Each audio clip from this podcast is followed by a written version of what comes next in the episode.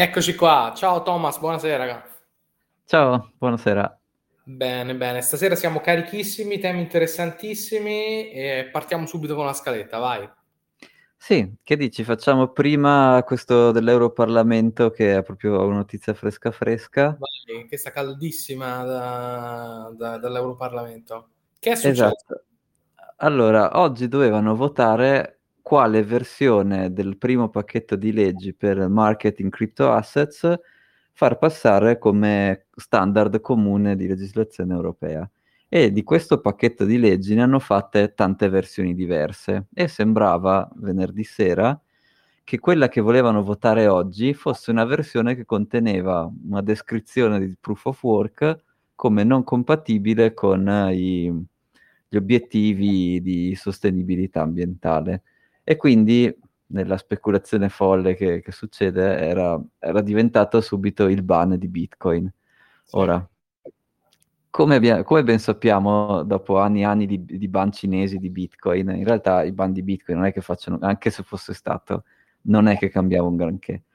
Però, eh, alla fine, quella versione che è stata votata oggi è stata una versione che, che non aveva tutta quella parte di... Eh, di, di, di descrizione di come vietare la proof of work, eccetera, eccetera. Era una versione molto più semplice, okay, da quel punto di vista lì, i cui obiettivi, io l'ho, gli ho dato una letta veloce, gli obiettivi principali erano regolamentare le, le token offering, cioè diciamo questa era la regolazione che sarebbe stata utile nel duemiladiciassette. Te lo stavo per dire, te lo stavo con cinque anni semplici di ritardo sulla scaletta. Quindi vabbè, ok. Devo dire che però, secondo me gli ha messo the nail in the coffin, perché, aspetta, adesso lo riprendo, dimmi che l'ho chiuso. C'era un passaggio che secondo me non hanno capito cosa hanno scritto. Eccolo qua. Vai. In cui sostanzialmente dicevano il marketing di queste, loro li chiamano e-token money, deve avere, cer- deve rispettare certe caratteristiche, no? Come quando tu fai una initial public offering, tu, il tuo marketing ha delle regole da rispettare, e loro vogliono introdurre delle regole simili anche per, eh, anche per, per queste token offering. Sì. Eh. E praticamente ci sono tanti, so, i punti ovvi, tipo i materiali di comunicazione devono rispettare eh, quello che c'è scritto nel white paper, il white paper deve coprire un tot di, deve descrivere in maniera dettagliata cosa verrà fatto, come verranno usati i fondi, sono tutte queste cose qui abbastanza ovvie, però c'è una piccola postilla finale che dice sostanzialmente che è valido il diritto di recesso, che è praticamente la fine delle I C O. Eh, esatto, perché se le puoi ridare indietro dopo che ti accorgi che sei uno schifo, eh, cioè, esatto, ma la truffa... Eh. Esattamente. Okay. E sostanzialmente lo dicono che devi, devono offrire questa, se l'ho letto giusto, devi, devi insomma, l'investitore per, per protezione deve poter ritornare indietro i token che ha comprato al prezzo di acquisto, quindi proprio è, vabbè, è diventato praticamente impossibile. Sì, sì, sì, sì, e quindi sì. Secondo me, vabbè, diciamo ma che con cinque anni di... Qualche caso grave oppure a piacere? Eh, no, è un diritto della, dell'investitore, no? Dell'investitore, certo. Uh, articolo quarantotto, sto un po' facendo fatica a trovarlo, così lo leggo giusto.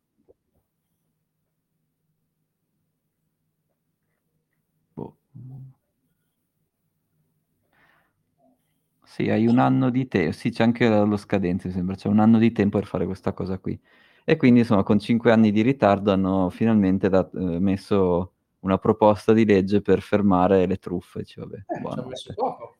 Esatto. Sì, legislatore veloce, antecedente a uh, quanto ci aspettassimo. Bene. Esatto.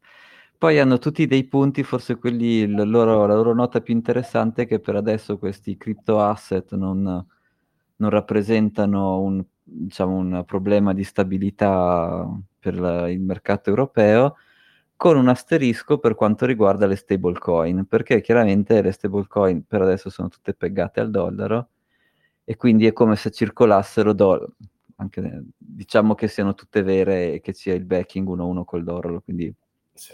senza, senza diventare cospirazionisti che magari non c'è il backing, però in ogni caso se queste stablecoin ancorate al dollaro iniziassero a circolare molto all'interno della comunità economica europea, chiaramente tu stai iniziando a perdere il controllo su quello che è il circolante, no?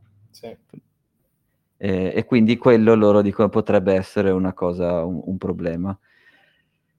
E, mh, vabbè, no, è questo sostanzialmente. Io ho cercato di vedere chi ha votato cosa, però non conosco, ho guardato sti nomi, non, non, ho, idea, non ho idea. C'è qualche nome italiano, ma non, non ti saprei no. dire... Eh? Okay. Cioè, non so neanche come funziona il, l'Europarlamento, quindi vabbè, rischierei di dire cose sbagliate che non lo so. Comunque, questa versione senza il ban della Proof of Work è stata approvata, quindi il ban della Proof of Work è stato eh, cancellato, non c'è più. Ok, e, bene. Eh, ieri sera ho scritto a questi europarlamentari italiani, ho fatto, preso tutte le loro oh. email, li ho spammati tutti, e gli ho mandato cinque punti di, del perché non deve passare questo ban della, della Proof of Work. E chiaramente Bitcoin Cabana ormai lobbying, quindi ormai siamo... Bitcoin Cabana ormai fa lobbying a livello europeo, ragazzi. Esatto. Non so se eh... capiamo a che livelli siamo arrivati, non solo intimoriamo esperti della materia nei loro stessi campi, ma andiamo anche a fare lobbying all'Europarlamento, quindi... Sì, vabbè, t- non l'avrà letta nessuno questi email qua, però... Eh... però è arrivata eh sì sì comunque di, eh, ho detto le solite cose che abbiamo detto e ridetto. ah, ah che sciocco, dovevo linkargli Bitcoin Cabana come dovevo pure spammarli. Formativa. Andate a studiare qui, esatto, esatto. Però insomma gli ho detto le solite cose che, quindi Bitcoin consuma energia paragonabile ad un'auto elettrica, quindi trasforma elettrico in calore, non è, cioè, l'inquinamento non è che venga esattamente da lì. Ma no. Perché se vuoi attaccare fonti rinnovabili alla tua rete elettrica che sono instabili hai bisogno di un consumo altrettanto che si può accendere e spegnere, quindi interrompibile, i miner sono perfetti, poi che il consumo di Bitcoin per adesso è più, il mix è più pulito della, di, un, di un qualsiasi altra industria in media, perché Bitcoin, i miner si possono spostare vicino alla fonte di, di energia e quindi quelle che sono sacche di energia inutilizzata diventano più facili da utilizzare. Okay. E poi consumare energia non è male, se volete togliamo, torniamo all'età della pietra, questo vabbè, ok, così.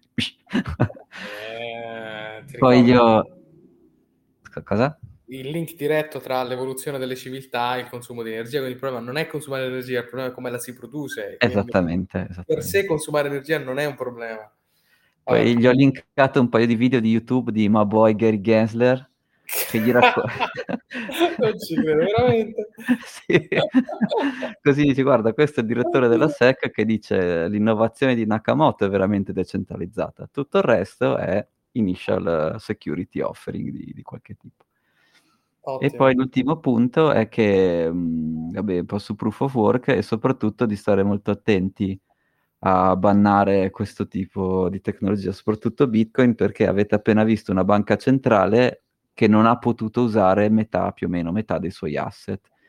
Sì. E quindi, cioè, come dire, se tu ti non sei tu che banni Bitcoin, sei tu che ti banni da Bitcoin, da Bitcoin cioè, esatto. Ti escludi da Bitcoin, è, è un errore fatale perché tutto il resto del mondo guarda questa banca centrale, quella russa, a cui è stato sì. proibito l'accesso ai suoi asset e dice, beh, quali sono gli asset che non sono confiscabili, non sono congelabili? Eh, che, quante risposte ci sono? Ce ne sono veramente poche, no? Certo, certo, ecco. certo, certo, certo, assolutamente. E, e niente, quindi li ho, li ho pure spammati tutti quanti, perfetto. Benissimo, benissimo, fantastico. No, no, mi, uh, mi, mi, mi ha fatto sorridere anche che ho visto che stai prendendo un attimo di mira Andrew, come si chiama quello lì, l'amico di Raoul Pal. Quello che c'è al fondo di investimento che sta sempre uh, Andrew quello di Eclettica, no? Come si chiama? Vabbè, do, do... Eclettica è Hugh, grande Hugh, Hugh eccolo, sì, sì sì sì sì grande, quello secondo me lui sarebbe un bitcoiner perfetto, però Vero. una delle Vero. cose in- interessanti che lui ha detto in un'intervista un po' di tempo fa. Eh. Cioè io che ho fatto l'hedge fund manager a livelli, cioè ho mosso i miliardi e miliardi, se mi dici inflazione, io so già difendermi dall'inflazione, non ho bisogno di uno strumento in più nuovo, tecnologico, che non capisco bene per difendermi dall'inflazione. Quindi per lui il caso d'uso di Bitcoin, che vedeva al tempo di quell'intervista lì, era quasi esclusivamente protezione dall'inflazione, e dice io questa cosa la so già fare, no? Non ho bisogno di un giocattolo in più, anzi la so già fare anche meglio e bla bla bla.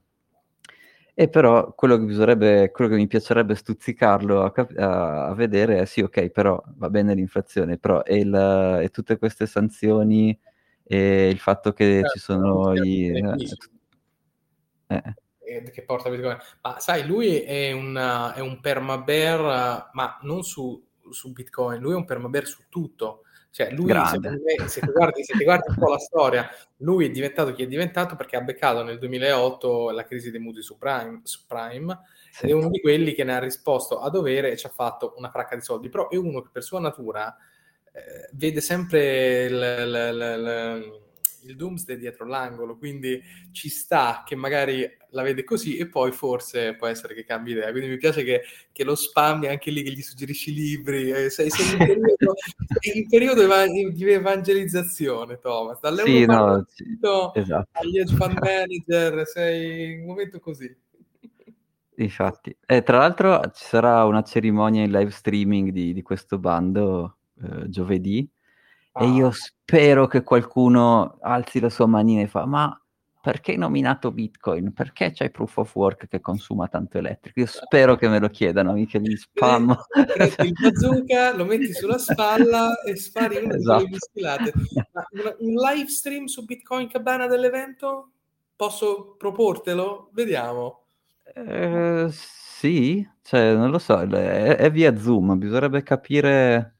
come fare a proiettare Zoom dentro Telegram? Non lo so, boh, ci faccio no, una pensata. Pensiamoci. Eh.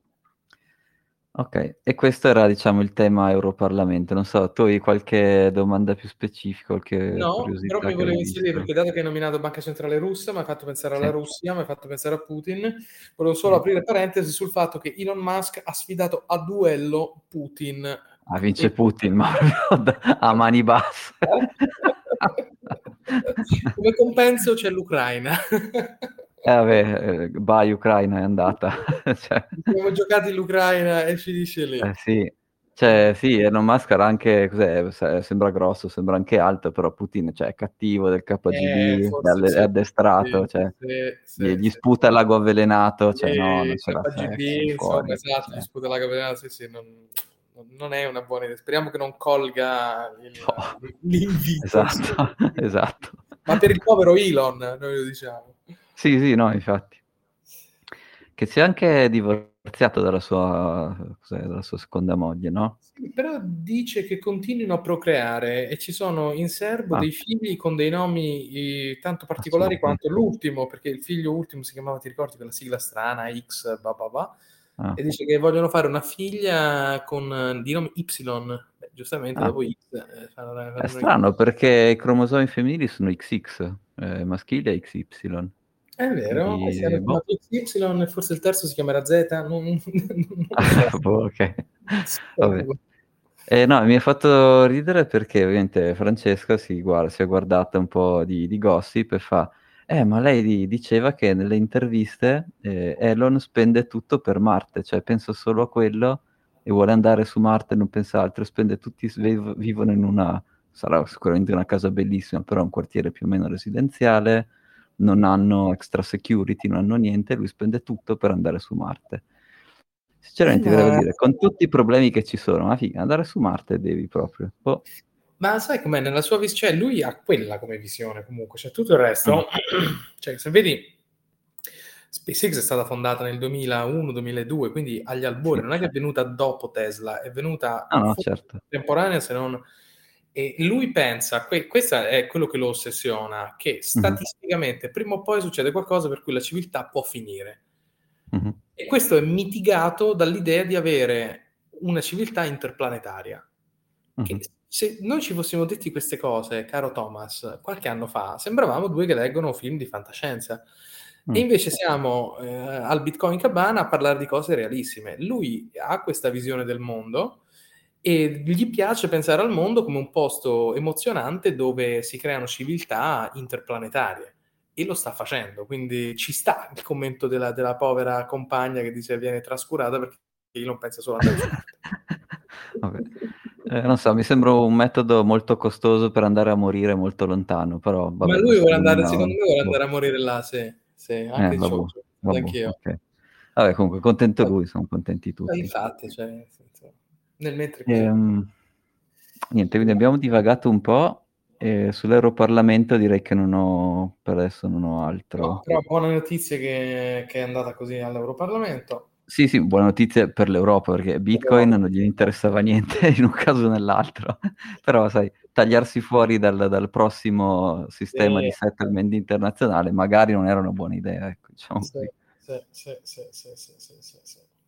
E, um, niente, poi prima di passare all'argomento dove mi ero preparato un attimo questa cosa del chip, era uscita un attacco di phishing su Metamask molto interessante la settimana scorsa. Sostanzialmente è arrivata un'email ad alcuni utenti di Metamask, cioè già che ci siano utenti di Metamask di cui Metamask sa l'email, mi viene un po', mi viene un po' un'orticaria, però comunque vabbè. E su questa email c'era scritto: per fare compliance con qualche regolazione devi fare Know Your Customer, e altrimenti non potrai accedere al tuo wallet Metamask. E questa cosa qui, per adesso, è un attacco di phishing, cioè non era vero. Poi Metamask è uscita con la comunicazione ufficiale, guardate che non è vero, noi siamo un wallet provider. Però mi ricordo che Twitter è impazzito in quel momento. Twitter è impazzito, beh, ovviamente. Eh, da don't trust verify è, è diventato trust don't verify. Vabbè, quello sai, quello si fa in fretta. Eh, però sì, era impazzito perché chiaramente, a parte che quest- in questo caso qui non era vero, però non è impossibile, no? Cioè Metamask, perché non è, dico che non è impossibile? Perché in realtà invece due settimane fa Metamask e OpenSea avevano bannato tutti gli utenti di cos'era Vene- Venezuela, Iran? Boh. Comunque insomma hanno già fatto vedere che hanno la capacità di targettare delle aree geografiche e bloccare le, l'accesso ai loro servizi, e quindi, come dire, quello di dell'ecosistema Ethereum, la probabilità che ci, prima o poi arrivi qualcuno che dica adesso dovete fare Know Your Customer ai vostri utenti del, dei, dei wallet, non è zero, cioè esiste sul serio, e quella è una cosa abbastanza, cioè, ma sì, quel, il phishing ha giocato su questa paura e questo è un momento storico. Mm-hmm. Sì, sì. Eh, infatti secondo me avranno fatto una gran campagna perché ne avranno mh, ma sai quanti ne infilati, anche secondo me, perché poi su Twitter tutti sono partiti: ah, oh, guarda qui, avete chiesto decentralized finance, guardate cosa vi trovate, quindi esatto. dire, hanno corroborato quella storia esatto. di invece che smentirla, ecco. esatto esatto e dato il contesto storico chissà quanti ne avranno fregati. Porca uh. vabbè e vabbè Tanto noi Metamask non lo tocchiamo, Ethereum non lo tocchiamo, e questo è un problema, un problema in meno. Oh. La settimana scorsa. Quindi adesso chiunque non abbia un nodo vuol dire che non ha ascoltato bene l'episodio. Esatto. Ok. Eh, niente. Andiamo ai sì. chip? Sì, c'era questo argomento che oh. mi stuzzicava la curiosità da un po'. Cioè, avevo sempre sentito parlare di chip shortage, però non è che mi fosse chiaro... Cioè, perché, da, da dove origina questo shortage? Ecco. Uh, non so, tu, tu che idea ce no. l'avevi? Tu avevi qualche allora, idea? Allora, a me sembra strano, perché nel, nelle economie moderne, dove è, è difficile cannare la domanda, come si è fatta mm. a non prevedere questo evento? Quindi me lo sono un mm. po' sempre chiesto, poi specialmente in un'industria così grande, nel senso... Sai, non è le fluttuazioni di, di, di altri materiali più fast moving che dici, oh, c'è uno shock nel mercato, vabbè, eh, abbiamo cannato la domanda, non abbiamo la supply e compagnia. Mm-hmm. Qui si tratta di produzione di chip, cioè è un mercato che ci mette boh, un anno, diciotto mesi, la produzione, cioè nel senso è un, c'ha un, un gap eh, prevedibile, non c'ha uno shock immediato, quindi non lo so perché, per questo mi incuriosisce sto tema. Quindi mm-hmm. dici un po', che è successo? Ok, beh, facciamo prima un'intro velocissima Vai. su che cosa serve per costruire questi chip, perché come dire, parte delle sfighe concatenate che sono successe dal duemiladiciotto in avanti ha a che fare proprio con i, le cose che servono per fare queste, questi pezzi qua. Materie prime? Eh, esattamente, materie prime sono dei minerali, diciamo, quindi silicio, alluminio e rame principalmente, sì. e, e quindi queste hanno tutta una serie di storie di, di problemi. Poi servono dei, dei componenti chimici, perché immaginati che, ad esempio, questo silicio lo devi ossidare, uh, quello lo devi, mh, devi mettere degli strati isolanti, insomma, servono tutta una serie di componenti chimici, tra cui anche dei gas rari, perché l'atmosfera dove vengono fatti questi processi chimici deve essere controllata in maniera perfetta. E poi serve anche un sacco di acqua, cioè c'è uno dei vari, hanno tantissimi passaggi di lavorazione, quindi immaginati...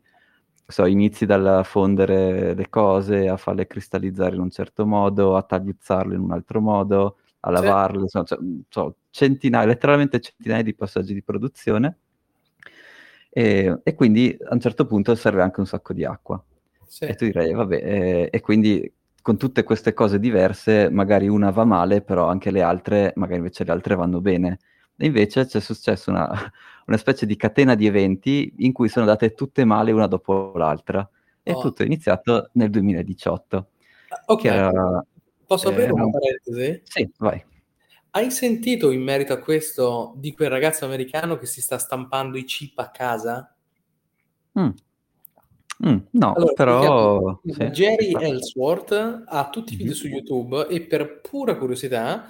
Riesce a fa- è un ragazzo americano che si è messo a prodursi chip da soli e quindi ha tutto questo processo.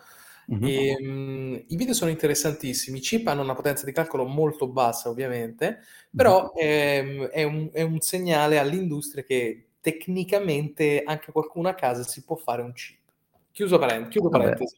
No, sì, manderò sì. il link dei video sulla pagina. Sì, dai, mi riguardo volentieri. Vabbè, e quindi insomma nel duemiladiciotto mi sembra ci fosse ancora Trump che faceva, e comunque le tensioni con la Cina c'erano già, ed era iniziato, eh, queste tensioni diciamo commerciali, erano iniziate con la Cina che aveva dichiarato, fatto alcune dichiarazioni che voleva diventare una, un leader nell'advanced manufacturing, quindi in semiconductor e electronic vehicles.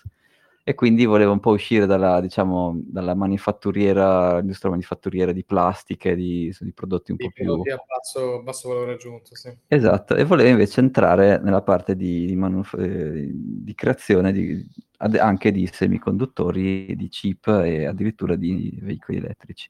E questa cosa qui strategicamente agli Stati Uniti non andava bene, quindi hanno iniziato a farsi una guerra di sanzioni a vicenda. Sì. Ehm, Ci sono poi altri due, uh, e questo è stato il primo, nel duemiladiciotto, la prima, il primo, shock, il primo, il primo scambio. Ti, praticamente gli Stati Uniti dicevano eh, non po- non ve- per vendere alla Cina alcuni beni bisogna pagare delle tasse aggiuntive, per comprare dalla Cina alcuni beni bisogna comp- pagare delle tasse aggiuntive, e questo in particolare targetizzati su alcuni dei materiali, eh, dei, dei raw material che servono per fare la creazione dei chip. Eh, sempre dal duemiladiciotto questo era diciamo l'inizio, e chiaramente come dicevi tu il demand è difficile da sbagliare, quindi qui in realtà non è che stavano no, sbagliando il demand, stavano iniziando a sbagliare il margine che facevano, perché tutte queste eh, sanzioni stavano andando ad intaccare i margini e quindi dovevano negoziare di più con eh, i fornitori o dovevano alzare i prezzi, e quindi insomma Ehm, le società che producevano chip non erano così sicure dei propri profitti per un motivo o per l'altro. Okay. E, finisce il duemiladiciotto duemiladiciannove, più o meno in agosto la Cina prepara le sue sanzioni in risposta, quindi fa dei ban su dei beni americani al contrario, e questo ah, va a catena. A settembre gli Stati Uniti rispondono con ancora altre sanzioni e a fine duemiladiciannove fanno una, un accordo per evitare tutti questi back and forth, quindi io ti banno questo, allora tu mi banni questo. Chiaramente sì. Stavano destabilizzando entrambe le, le proprie società, sia cinesi che americane, perché di mese in mese non sapevano più quanto gli costava comprare le cose, quanto sì. gli costava venderle, quindi si sono dati, diciamo, una tregua commerciale. Tuttavia, come noi sappiamo bene, eh, nel duemilaventi eh, è successo il, come dire, è iniziato l'anno del Covid. Sì. Eh, e una delle prime eh, azioni che ha fatto gli Stati Uniti in risposta è, è stato blacklistare il più grande produttore di chip cinese. No, e aspetta, questo è... aspetta, aspetta, aspetta un attimo. Questa è una delle sanzioni o è a causa del Covid, scusa? Una delle sanzioni nel duemilaventi, oh, che sia quindi... collegata o no al Covid, non lo so, però hanno continuato. Okay, quindi, quindi vuol dire che già lì uno deve ricalcolare domanda e offerta, perché se tu metti delle sanzioni, sfalsano i margini, poi banni il più grande produttore, quindi già lì cominciano gli shock a questo mercato. Ok. Esatto, e questo, cioè, parallelamente a che stava nascendo il Covid, eh, la sì. Cina stava anche quindi cercando di costruirsi, eh, dopo tutti questi ban e, e attriti che gli hanno creato, ha detto vabbè, eh, noi partiremo molto svantaggiati, ma vogliamo costruirci il nostro ecosistema nazionale di, per i chip, quindi perché chiaramente per disegnare un chip tu hai bisogno di questo processo di lavorazione, di tutti i materiali, ma anche del design. E il chip design in realtà lo fanno ancora gli Stati Uniti, diciamo, principali, scusa, ah. le grosse società sono ancora quelle. E quindi la Cina, in risposta a, questo, a quest- tutti questi ban, ha iniziato, adesso non so a che punto sia, a fare il suo sistema chiuso, di modo che possono fare tutto, quindi eh, fare il design dei chip, l'estrazione delle materie prime, la produzione di tutto quanto.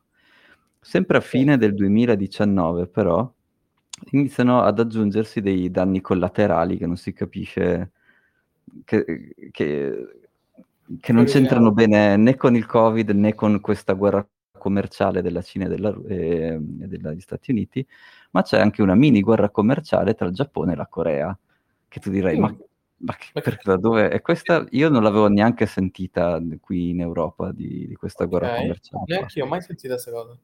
E sostanzialmente a fine duemiladiciotto e per tutto il duemiladiciannove alcuni tribunali eh, coreani hanno chiesto dei eh, risarcimenti per le famiglie che avevano lavorato sotto sfruttamento nelle fabbriche giapponesi nella seconda guerra mondiale. E tu dirai, vabbè, sì, con un ottimo tempismo. No. Incredibile. Sì. Ehm... Perché nel millenovecentosessantacinque loro avevano fatto una specie di accordo per sanare questi, per compensare queste famiglie, ma nel duemiladiciannove si sono svegliati per qualche motivo e hanno deciso che non era sufficiente. Non ho trovato molti dettagli qui nell'Occidente su perché si siano svegliati nel duemiladiciannove a rifare questa cosa. Però è importante perché la Corea chiaramente ha Samsung, che comunque è un grandissimo produttore di semiconduttori di chip, più altre società che adesso io di nome mh, non, S K Hinks, io non la conosco, però comunque sembrano dei giganti di questo ambito qua. Okay. E una cosa interessantissima è che il Giappone esporta quasi il novanta per cento dello stock mondiale di tre componenti chimici che servono per la produzione dei chip. Ecco. E quindi cosa succede? Eh, la Corea importava circa trenta milioni di dollari al mese di questi componenti chimici, quindi se voi te volete poca roba. Sì. A fronte di un export, cioè lei li lavorava assieme ad altri componenti, a fronte di un export di otto virgola quattro billion al mese. Quindi sostanzialmente la, il, te, okay. cioè, il Giappone dice, vabbè, io faccio la guerra commerciale con te, ti, taglio ti tolgo... trenta milioni a me, anche se non li, fa, anche se non li prendo fa lo stesso, te ne vendo zero di questi componenti chimici. Non fai otto virgola quattro billion. Eh, esatto, e quindi era leggermente a favore del Giappone questa... Eh, una risposta leggermente eh, severa, ok, ok, e quindi... E quindi insomma a fine duemiladiciannove c'era anche questa, anche questa guerra commerciale in atto, in cui eh, adesso... Infatti ancora adesso la Corea del Sud è nella blacklist del Giappone eh, e infatti eh, alcuni i rincari dei prodotti coreani erano iniziati prima di tutta quella che è stata poi la pandemia e il, il disagio che, che ha portato poi il duemilaventi. Eh, vabbè, ovviamente la reazione della Corea è stata che eh, adesso sta cercando di... di diversificare i fornitori. Vabbè. Okay. Alleluia, duemiladiciannove, vabbè, ok. Vabbè. Ah, ma forse sai, forse questi, questi prodotti non li fanno altre nazioni, oppure boh. Sì, no, beh, il novanta per cento li fa il Giappone, quindi quello, oh, quello sì. il qualcun altro li farà, ok. Comunque sono composti chimici questi, non sono materie prime, no? Quindi, sì. come dire, devi investire un sì. po', devi farti i tuoi impianti, però te li puoi, tra virgolette te li potresti fare anche tu. Sì.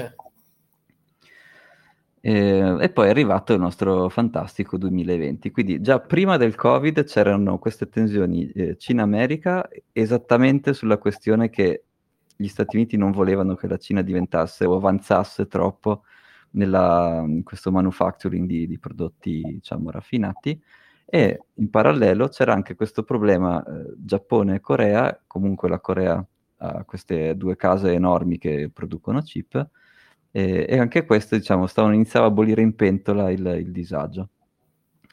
Poi chiaramente con il Covid sono successi due macro fattori eh, giganti. Uno, una riduzione della produzione, cioè tante società di chip manufacturing sono state chiuse per anche per sei mesi di fila, eh, in Cina, Corea del Sud, Taiwan, no, più, più o meno dappertutto. Causa e quindi qui... mesi di interruzione esatto. di produzione.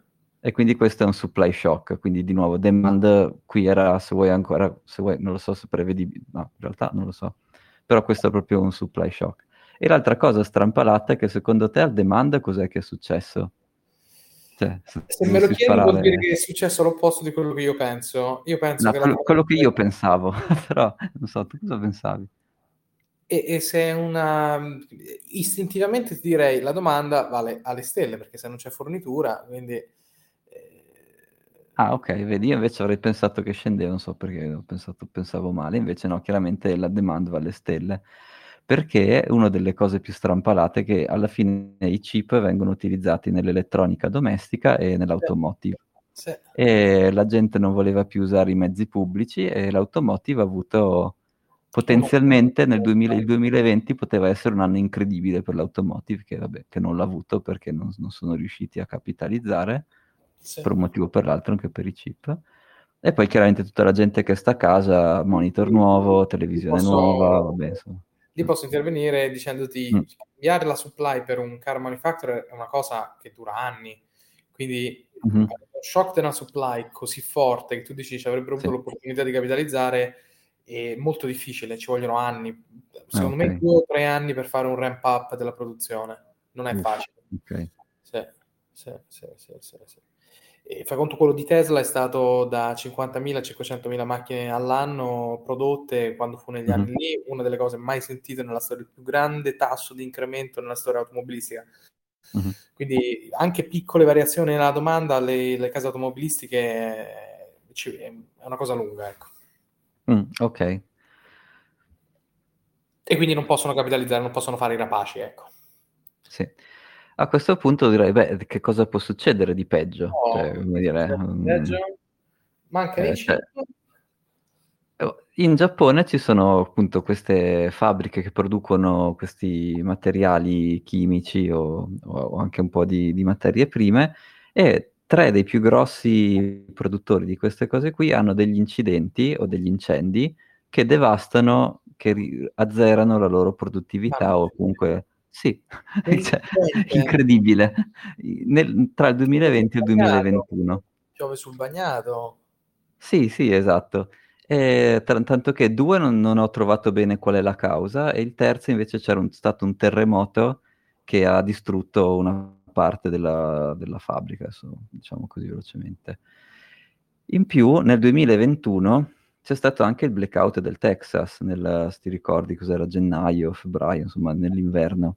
Sì, sì. E in Texas ci sono degli stabilimenti sia della Samsung sia di tanti altri produttori eh, di, di microchip che per via del blackout hanno subito dei danni, quindi hanno spaccato, quindi anche quello è andato male.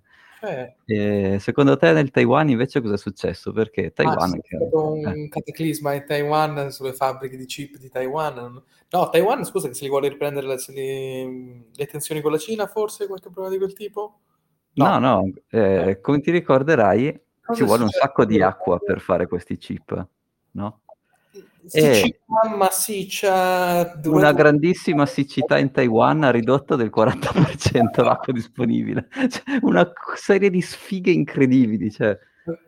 Infatti a me sta, ver- sta avendo, mi sta avendo un appetito per questa cosa dei semiconduttori, perché prima o poi queste sfighe spariscono, cioè non è possibile. Certo, certo, no, certo. Cinque cose sbagliate di fila, pro- potenzialmente tutte scollegate, perché il terremoto, la siccità, eh, la Cina che decide una cosa, la, la Sud Corea che si sveglia con cinquanta anni di ritardo che vuole la compensazione, cioè.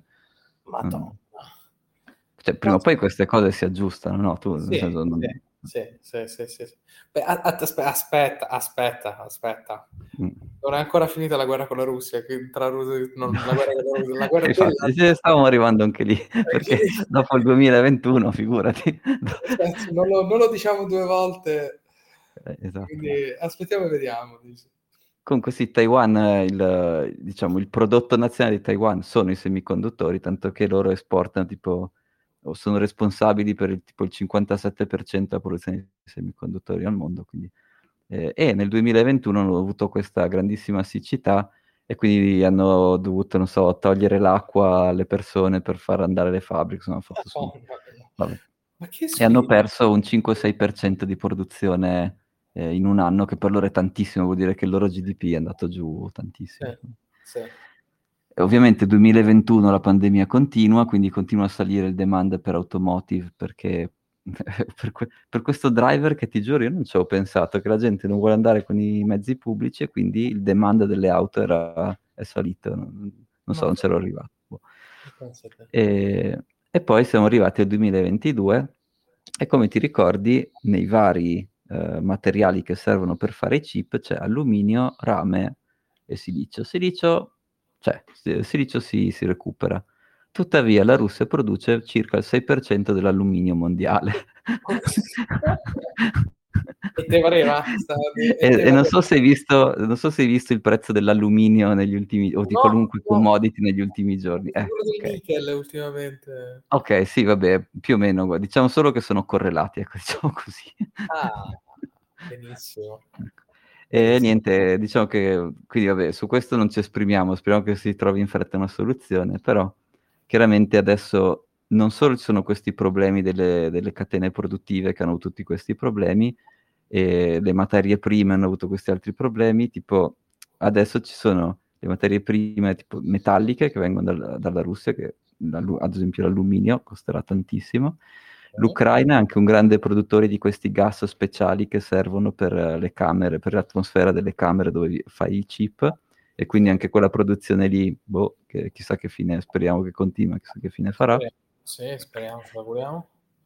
E c'era come, come, come conclusione finale una ricerca di, di Goldman Sachs che diceva che l'unico motivo per cui i prezzi sia delle materie prime che dei chip possono scendere è per una significativa distruzione della domanda.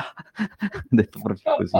Quindi loro non vedono nessun modo che questi prezzi scendano. Molto ominoso, molto ominoso come... Sì, come esatto. Ok, ok. Okay. E quindi questa è la situazione dello chip shortage, cioè ci sono dei problemi... puramente umani, quindi le trade war sono, cioè un umano decide che si fa la trade war, se però poi l'umano decide che non si fa più, quelli si risolvono subito, se vuoi. Sì. Poi sono questi problemi invece fisici, cioè se manca l'acqua a Taiwan, boh, cioè, sì, ok, sì, quelli, eh, speriamo, che, speriamo che il duemilaventidue sia, non, si, non abbia la grande siccità. Un anno di pioggia, un anno di pioggia per Taiwan. Esatto, quindi ci tocca fare la, il ballo gli sciamani, tutto quanto. Non so. e... E poi invece sono questi problemi di guerra che se spaccano le fabbriche che fanno questi gas rari, se nessuno vuole comprare l'alluminio dalla Russia, quello invece resterà, quindi tra virgolette, per sempre nella, quindi nel prezzo del, certo. dei, dei chip. Poi il mercato si ristabilirà eh, portando la produzione altrove, insomma il capitalismo funziona così, però sicuramente creerà un, uno shock, nella, eh, continuerà a creare uno shock nella supply. Sì, sì, diciamo che è tutto fuorché transitorio, ecco. Come dire, l'incremento dei prezzi e la, la diminuita disponibilità sono tutt'altro che transitorio, ecco. Ma cioè... No, comunque stavo riflettendo che sì, questa è la prima volta dopo forse vent'anni di prezzi stabili che, che assistiamo a una cosa del genere. Forse stavo pensando, eh. gli anni duemila e gli anni duemiladieci sono stati relativamente stabili a livello di prezzi. Sì. Eh, eh, comunque basta vedere il balance sheet delle banche centrali per capire che ah beh, certo. Sì. L'inflazione non è transitoria, l'inflazione è permanente, punto. Sì. E girano queste foto de, de, de, dei prezzi negli anni settanta ottanta, ma è la natura del, del nostro sistema, quindi mm-hmm. eh, è da sorprendersi. E speriamo solo che gli shock di avanzamento dei prezzi siano proporzionali a quelli delle, de, dell'income. Eh, mm, sì. Però... eh, l'ultima, l'ultima riflessione che volevo fare era per i miner, quindi chi, chi è che oh. produce i chip per fare mining, perché Infatti... in realtà Eh, in tutto vai. questo Intel se ne esce con una roba nuova, quindi chip shortage, mancano tutti questi casini, Intel scappa fuori con un nuovo prodotto. Sì, eh, beh, devi sapere che in partecipazione col governo taiwanese e americano c'è già c'è dall'anno scorso dei piani per costruire una grande produzione di, di semiconduttori negli Stati Uniti, quindi espandere l'operazione che avevano lì in Texas. Okay. E quindi no, sicuramente ci sta. Eh, però tuttavia ad oggi i maggiori produttori di hardware per mining sono ancora in Cina, quindi Bitmain, ehm, beh anche Bitfu- Bitfury è inglese, però comunque le, le macchine, poi i pezzi vengono anche lì dalla Cina, poi so Canaan è cinese, Oolong Mining, uff, eh, tutte quelle che conosco che vengono in mente sono, vedo, no, ce n'è una che ho sentito, si chiama Spondulis, che è israeliana, però non, so, non ti saprei, non è tra le più famose, però Obelisk è americana, quindi comunque tutta la grossa la produzione dei miner è ancora in Cina, che mi sì. dice però cos'è che può fare Intel, perché in Cina abbiamo detto che non c'è questo, la produzione di semiconduttori e di, di chip non è che sia particolarmente avanzata, il che vuol dire che questi miner, anche quelli nuovi, non usano la tecnologia, che ne so, cinque nanometri o non usano le tecnologie, non usano le cose più efficienti che tu puoi costruire. E invece Intel, che ha i suoi, le sue fabbriche, i suoi laboratori negli Stati Uniti, e può sì. fare i processori a cinque nanometri tranquillamente. Vabbè, la sfida dei semiconduttori è fare i più piccoli possibile, perché si sì. scaldano di meno, disperdono di meno, e quindi vabbè, il, il gioco è farli più piccoli possibile. Sì. Eh, infatti questo dei video su YouTube dopo me li guarderò, però magari saranno, che ne so, se li fa lui a mano... No, assolutamente, potenza di calcolo tipo i chip più bassa dei chip degli anni settanta, quindi irrisoria. Eh, certo. Sì, esatto. Però è la dimostrazione che magari lui dice che, che migliorerà, li farà più potenti, però è straordinario che un ragazzo a casa si faccia un chip. Mm. Sì, sì, fighissimo, infatti dopo me lo guardo volentieri. Però ecco, secondo me il vantaggio che avrà Intel rispetto a tutti questi competitor cinesi sarà proprio che può fare i chip a cinque nanometri o molto più piccoli, i semiconduttori molto più piccoli di quelli che possono fare le, le industrie cinesi, e quindi sì, ha molto senso aspettare che esca eh, beh, non so dire, bisogna sempre vedere il pricing, però ha molto senso aspettare che esca la, la variante di Intel, perché sicuramente consumerà a parità di clock molto di meno. Sì. Eh, scalderà di meno, consumerà di meno, eccetera, eccetera. Sì, sembra da, da quello che tra, trapela potrebbe essere un game changer, cioè un ordine di magnitudine diverso da quello raggiunto finora da qualunque produttore di mining di, di mining equipment cinese. Ti ricordi? Cioè quattrocento terahash a tre kilowattora, tipo roba in, mai sentita finora nel, nei valori tradizionali di Bitmain e compagnia.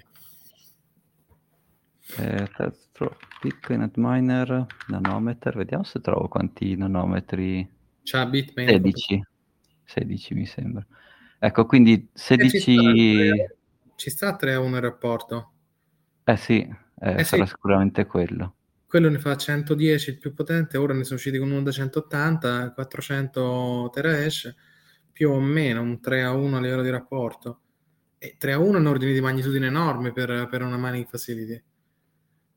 Sì. Eh, no, forse eh, sette sono arrivati con qualche... Eh? Però comunque, insomma, sette mi sembra il limite che riesco a vedere, così velocemente a vedere. E, e quindi sicuramente, insomma, c'è, c'è molto da, da scegliere. Mentre Intel riesce a farli a cinque nanometri. A quello, o forse addirittura anche di meno, le, le, Il duemilaventiquattro doveva essere senza il Covid, dalle proiezioni, sai che c'è un modello che dice quanto riesci a migliorare i chip nel tempo, il duemilaventiquattro doveva essere due nanometri, ora con tutto sto casino mi sa che due nanometri eh, non, non, non, non si farà, però esatto. Dovremmo imparare sarà... il nome dell'unità di misura dopo il nanometro. Eh, dopo sì. Sì, sì. Ok. E... No, e comunque eh, di nuovo corrobora la tesi che l'unico fattore che crea un vantaggio competitivo alla lunga è l'innovazione tecnologica. Se non avesse eh, questa capacità di farlo, queste tecnologie... Eh... E in tutto ciò ovviamente l'Unione Europea, vabbè, oggi rischiava di bannare Proof of Work. L'Unione Europea oggi rischiava di bannare Proof of Work, perché se si scannano per fare i chip a cinque nanometri e noi... Eh, un po', però forse peggio ha fatto la Nord Corea a svegliarsi settanta anni dopo la fine della guerra a rompere le scatole al Giappone. A Sud Corea, magari a, a Nord Corea. Scusa, scusa, perdona, sì. Ho detto Nord Corea. Sì. Che era una cosa che proprio non sapevo, cioè che la, che la Corea del Sud fosse blacklistata al Giappone non avevo assolutamente idea. Boh. Il legislatore è sempre all'avanguardia, eh, comunque. Sì. E niente, che tu hai qualche curiosità? Ehm, se, vogliamo sentire se ci sono delle domande da qualcuno, vedo un po' di persone connesse. Se qualcuno ha qualche domanda, curiosità che vuole condividere... Eh, su tutti i temi che abbiamo trattato, chip, Unione Europea, la sfida tra Elon Musk e Putin, l'ultimo il duello.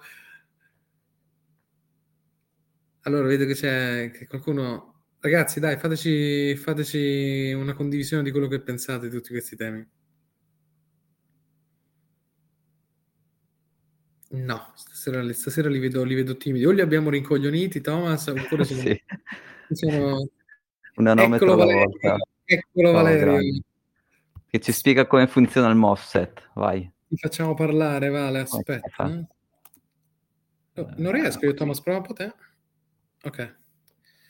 Ciao, ciao. No, ciao era, era, era solo per dire che, che se volete io ho, un, ho, ho una Tesla in garage, me la sono fatta io con delle pile da non ha le stesse performance del, della la Tesla, ho fatto t- tanti video, se la volete gran... no. se, se ti trovo quello, in zona Roma io la, la provo volentieri, Vale, ecco, ha, ha le performance di una macchina a vapore, ma tra trenta anni penso, con miliardi, penso di farla diventare eh.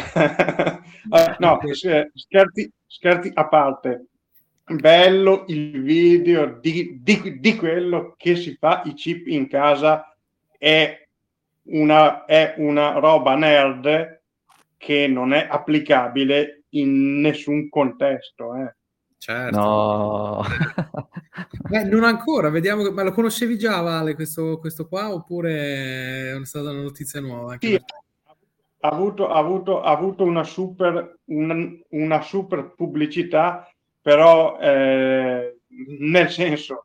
Capacità di calcolo irrisoria, sì. Eh, cioè, perché, perché, per carità, bravo, ha, uh, ha sicuramente i, imparato, ha preso delle, con, delle conoscenze inter, interessantissime, però ha messo... in piedi un qualcosa che eh, se tutti ce lo, ce lo facciamo in, in, in casa abbiamo modo di fare chip degli anni, degli anni settanta a un costo mostruoso rispetto a, ai, ai prezzi già, già, già gonfiati di oggi. Assolutamente, assolutamente, assolutamente. Poi, Poi sullo, sullo shortage dei chip, dei, dei, dei, dei chip, secondo me c'è proprio anche, eh, anche un meccanismo per cui ora è la scusa migliore per, eh,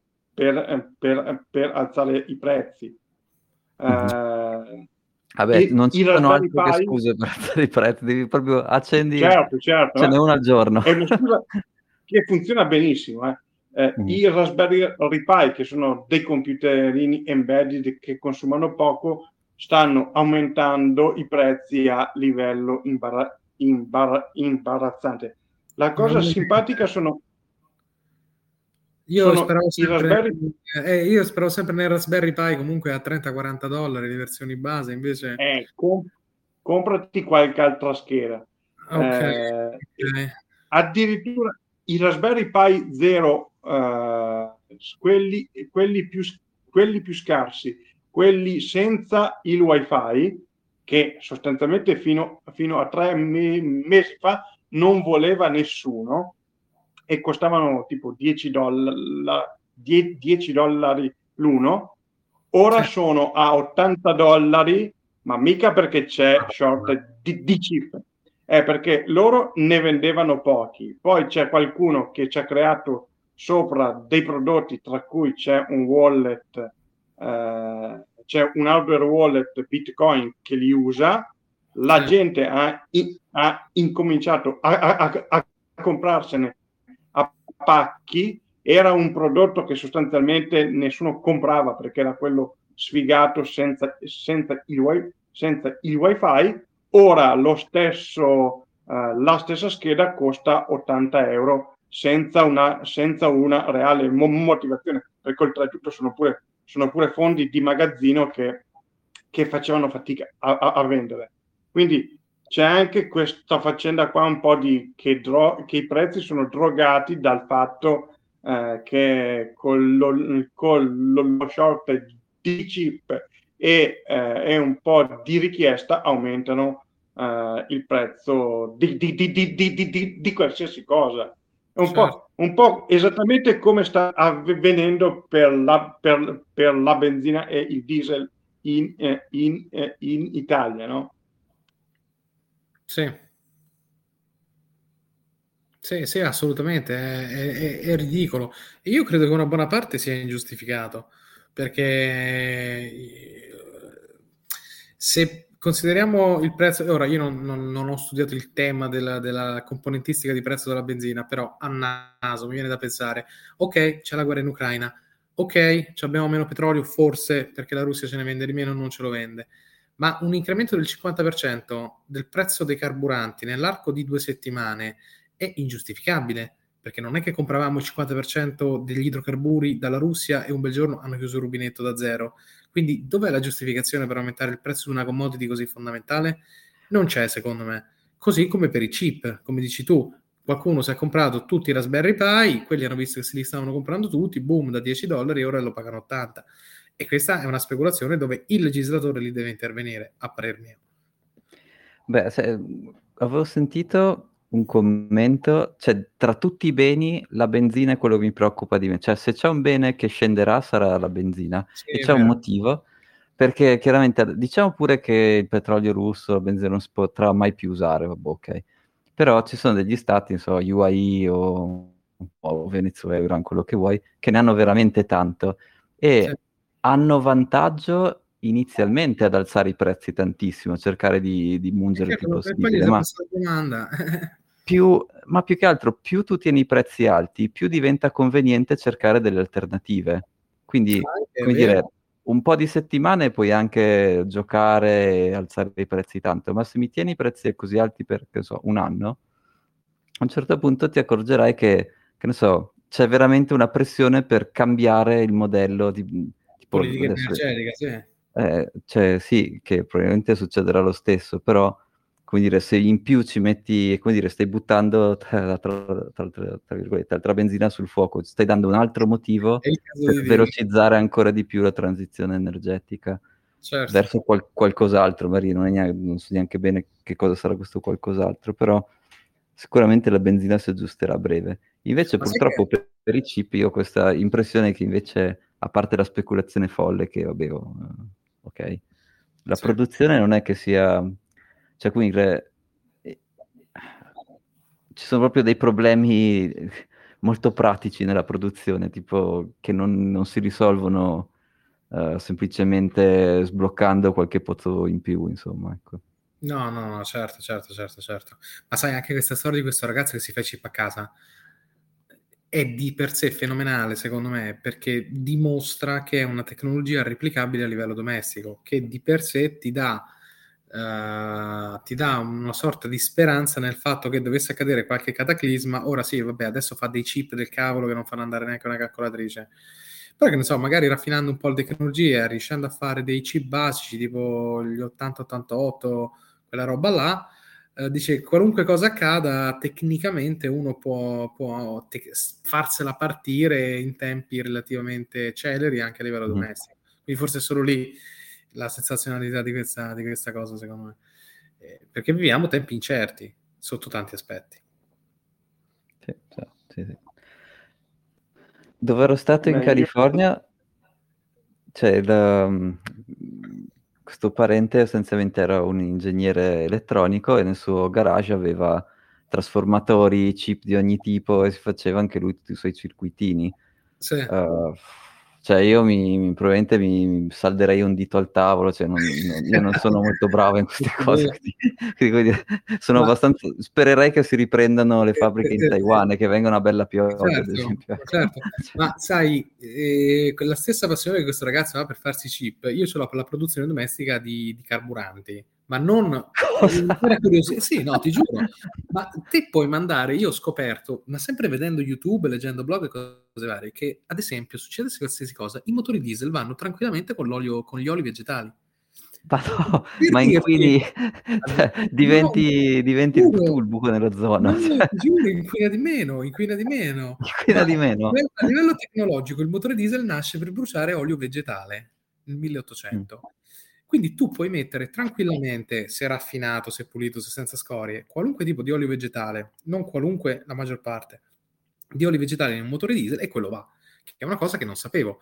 E che questi scenari di guerra ti fa pensare, caspita, è interessante come notizia. Oppure farsi il metano con un biodigestore e utilizzarlo a livello domestico. Ci sono delle start-up israeliane, vabbè, che sì, li fanno per i kibbutz, dove tu butti l'erba tagliata di casa dentro il biodigestore, il resto organico che di solito dai nella pattumiera, e quell'affare ti fa il metano, che secondo me è una cosa bellissima proprio per l'idea di autosufficienza. Speriamo di non doverci mai arrivare, ma sì, per curiosità. Ecco, Bitcoin Cabana anche sugli idrocarburi all'avanguardia. Sì, no, infatti, disclaimer, non solo non diamo consigli di finanziamento, anche non ci prendiamo nessuna responsabilità se venite arrestati perché avete una distilleria illegale o, o, o circolate con l'olio di colza invece che col no, diesel. No? Per, per, per la be- non si può fare, è illegale, non lo fate, e se ci mette in uno scenario, diciamo, apocalittico. Tra l'altro sulla benzina è molto più difficile perché serve da fare l'etanolo, ma serve da fare l'etanolo raffinato, che è una cosa complicatissima, pericolosissima, quindi lascia, lasciate perdere. Eh, assolutamente. Non vogliamo incitare nessuno a, a farsi il carburante a casa. Va bene. Thomas, Valerio, qualcuno ha domande, curiosità che vuole condividere in questo salotto serale? Vabbè, io vi propongo un altro affare. Vai. Sto... sto scrivendo sempre per mio diletto e, e più o meno con lo stesso principio di quello che, che si fa i, i chip, il primo miner italiano. Oh, oh, questa è una bellissima notizia. A cui non serve niente se non la connessione wifi, e che ha un, una performance eccezionale, con, consuma pochissimo, ha batterie e ha, un, e ha una performance di ben dieci chilo hash al secondo. Wow. Vabbè, sai, che ne so, magari becchi, becchi la... C'erano quegli, quei miner casalinghi un paio di, di mesi fa, chi lo sa, se, c'hai, se c'è la botta di fortuna finale, chi lo sa. Certo. Esatto, io li vendo in Bitcoin, che così la mia fortuna ce l'ho lì. Bravo. Va benissimo, ottima idea. Ragazzi, se non ci sono domande, curiosità che volete condividere? No. Thomas, è stata una puntata interessantissima dove abbiamo snocciolato un sacco di dubbi che avevo, quindi grazie mille per averci eh, informato su, su questi vari temi, E ci vediamo settimana, ci sentiamo settimana prossima. Assolutamente, grande. Grazie. Complimenti di nuovo per il bando europeo e, yeah. e ci sentiamo settimana prossima. Ciao a tutti. Ciao.